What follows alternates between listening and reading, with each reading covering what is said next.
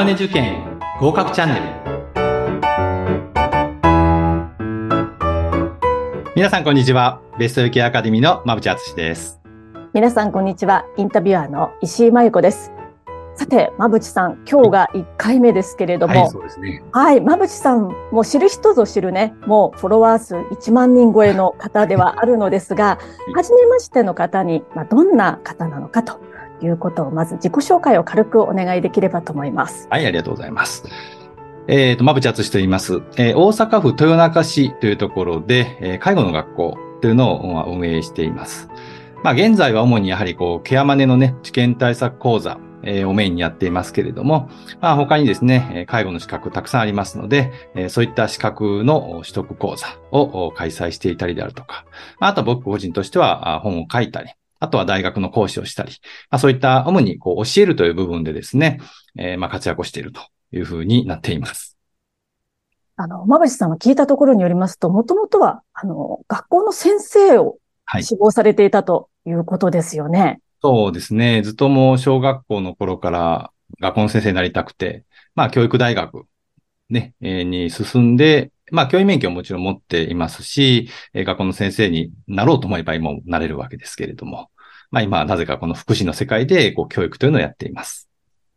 どういうきっかけでこの福祉の世界に入られたんですか？ああ、そうですね。あの、大学生の時なんですが、まあ、とあるきっかけで、えー、まあ、重度の障害者とこう出会うことになったんですね。で、まあ僕、当時、本当にこう、障害がある方と関わりとか、まあボランティアとかも全くしたことがないので、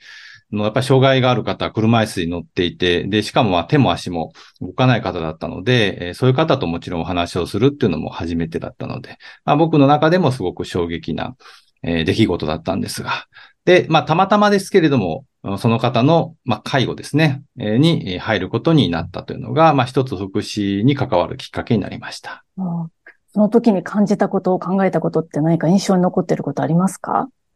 そうですね。本当に初めての体験だったので、その、まあ、介護の仕方とかっていうのが、それこそ学校教育では全く学ばず、うん、あったので、まあ、それこそ何をしていいかわからない状態でしたよね。でもまあ、ご本人さんがこれをしてくれ、あれをしてくれっていうふうに、まあ言ってくれましたので、まあその通りにしていただけだったので、まあうまくできてたかどうかはね、今ちょっとよくわからないなというふうには思いますが。そして介護の世界に入られてもう何年になるんですか？そうですね。現場自体は1995年ぐらいから入っていましたので、うん、もう20年以上ですかね。えー、介護ということはしていましたね。はい。ですか。まあ、今ね、その、もともとなりたかった先生と、そして介護の世界とこう掛け合わせたような、介護の世界のこう、学びを提供していらっしゃるということですけれども、この学びの点について何かこう大事にしていることってありますか？まあ、やはりこう教えるという立場になるとですね、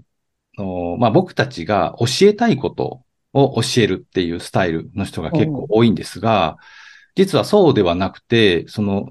皆さんが何を学びたいのかというところにフォーカスをして、え教えるようにしてます。うん、それはどうやって知れるものなんですか？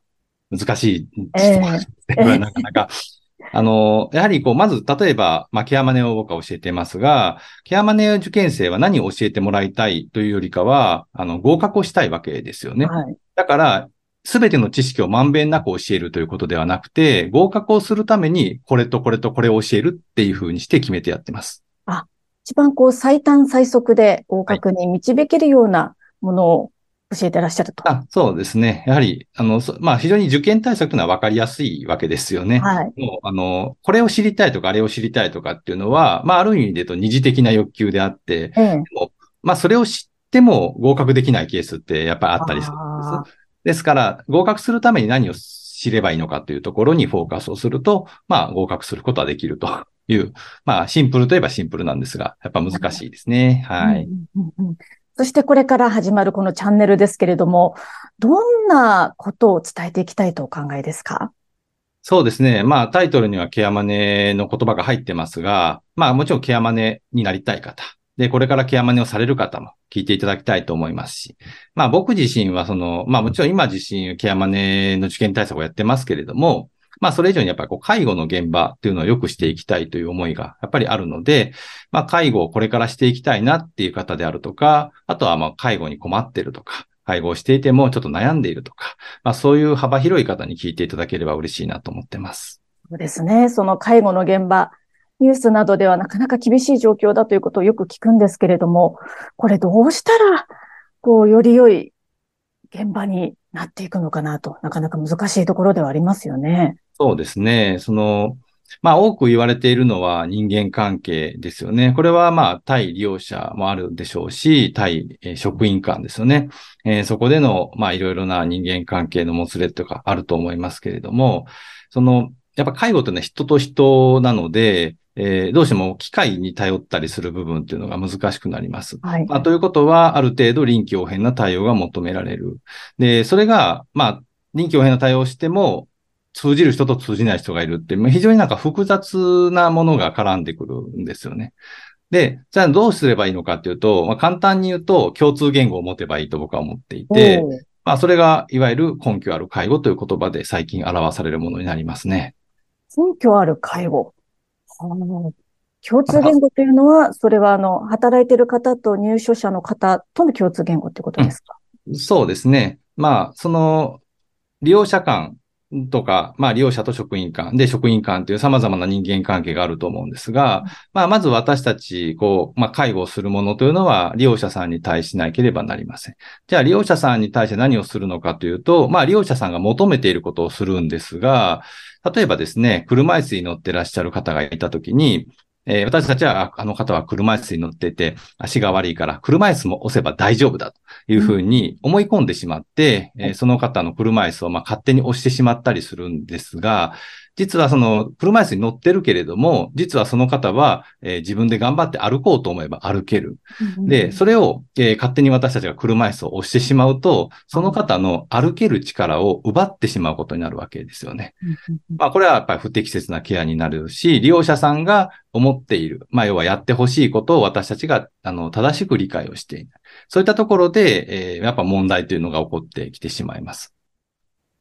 番組を見ている方は、もうケアマネになるための最短最速の学習の仕方とともに、こうした介護の現場ですごく必要なこう考え方っていうのも同時に学べるということですね。そうですね。まあ、それらを、その、まあ、すべての介護職の方が考えたり、あとは、まあ、利用者さんもそうですね。その介護職というのはすべてをやってもらえるものではありませんので、まあ、ご自身がどこまでできるのか、そして、え介護職に何を頼めるのかというところもやっぱり理解をしていただければ非常にありがたいなというふうに思っています。今日はどうもありがとうございました。ありがとうございました。引き続きお楽しみになさってください。